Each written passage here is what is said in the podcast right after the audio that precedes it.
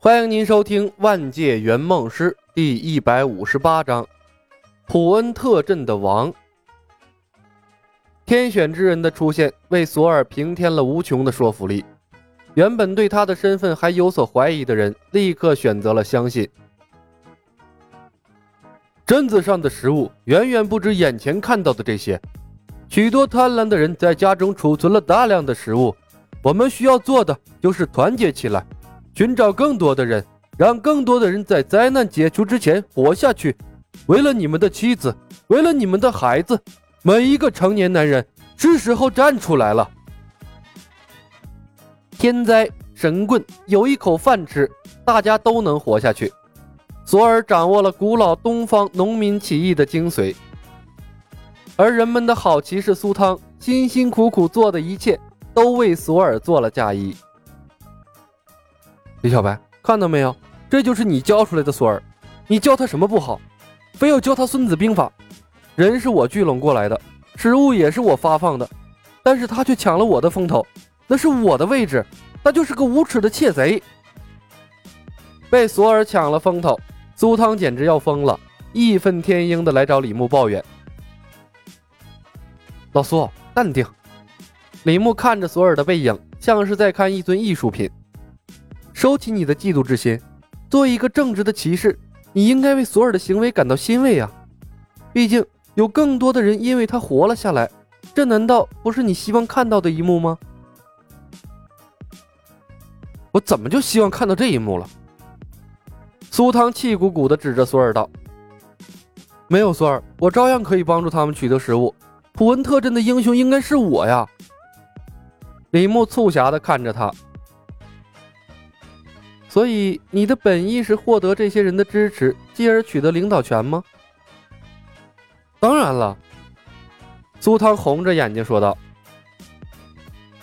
可是，善良难道不应该是纯粹的吗？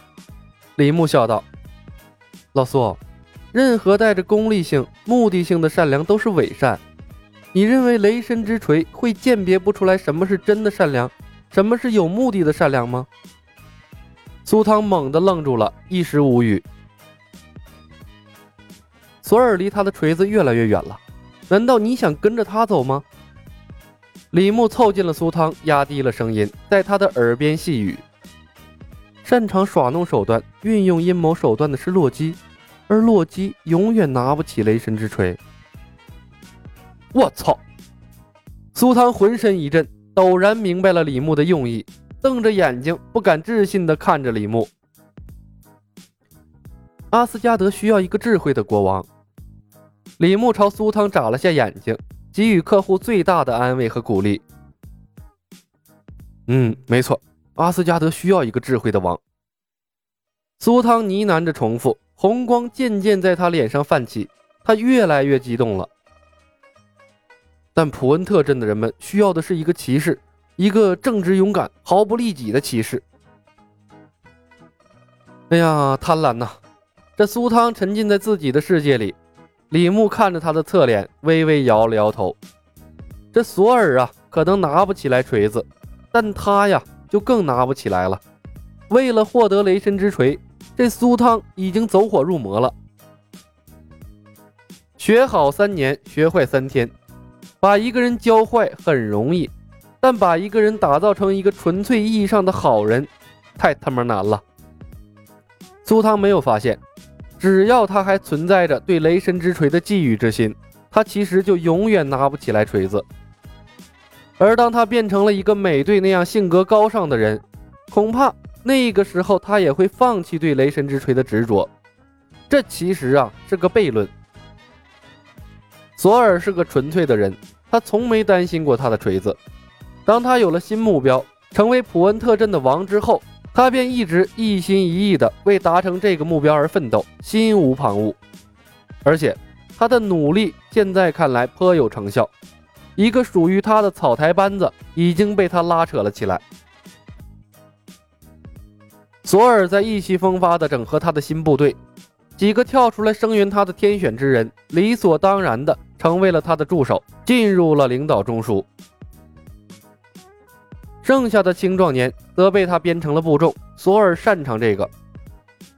如果没有意外，索尔将依靠他新打造出来的这一支部队，摧枯拉朽的统治普恩特镇，成为这片小镇真正的领导者。这并不困难，因为它代表着正义，代表着更多的食物，而且可以造成巨大伤害的枪械都被李牧收缴了。在这种情况下，人数就是力量。当索尔带着他的部队找到第一批食物之后，那个所谓的摩托党也不会是他的对手。从某种意义上说，索尔在第三街道拉拢起他的私人部队的时候，他的王者之路已经达成了，而且将会有更多的人因为索尔生存下来，并且对他感恩戴德。这就是一个英雄的诞生。而苏汤呢？不过是散尽了他储备的粮食而已，是索尔英雄路上的一个无名的背景板。当索尔学习了东方的帝王之学，并在其中品尝到了甜头，他其实已经失去了拿起雷神之锤的资格。毕竟，奥丁对拿起雷神之锤之人的定义是内心纯洁、正直、善良。在雷神一的末尾。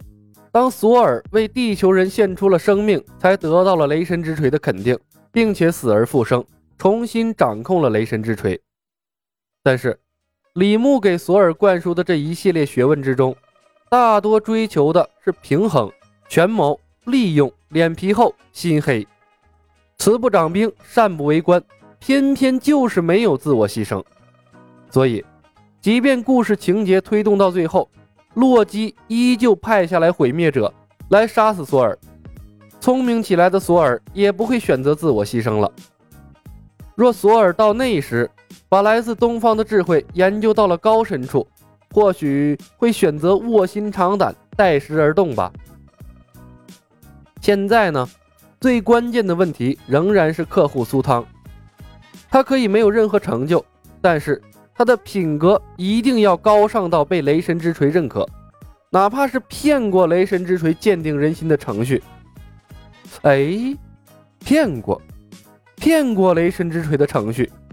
李牧的眼睛忽然亮了起来。妥了，一个没有生命力的锤子，自带一套可以鉴别人心的固定程序，已经很了不起了。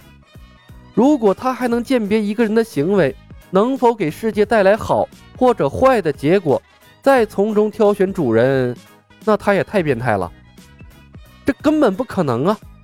所以雷神之锤只是有一套鉴别程序，那骗过他的程序就能拿起它。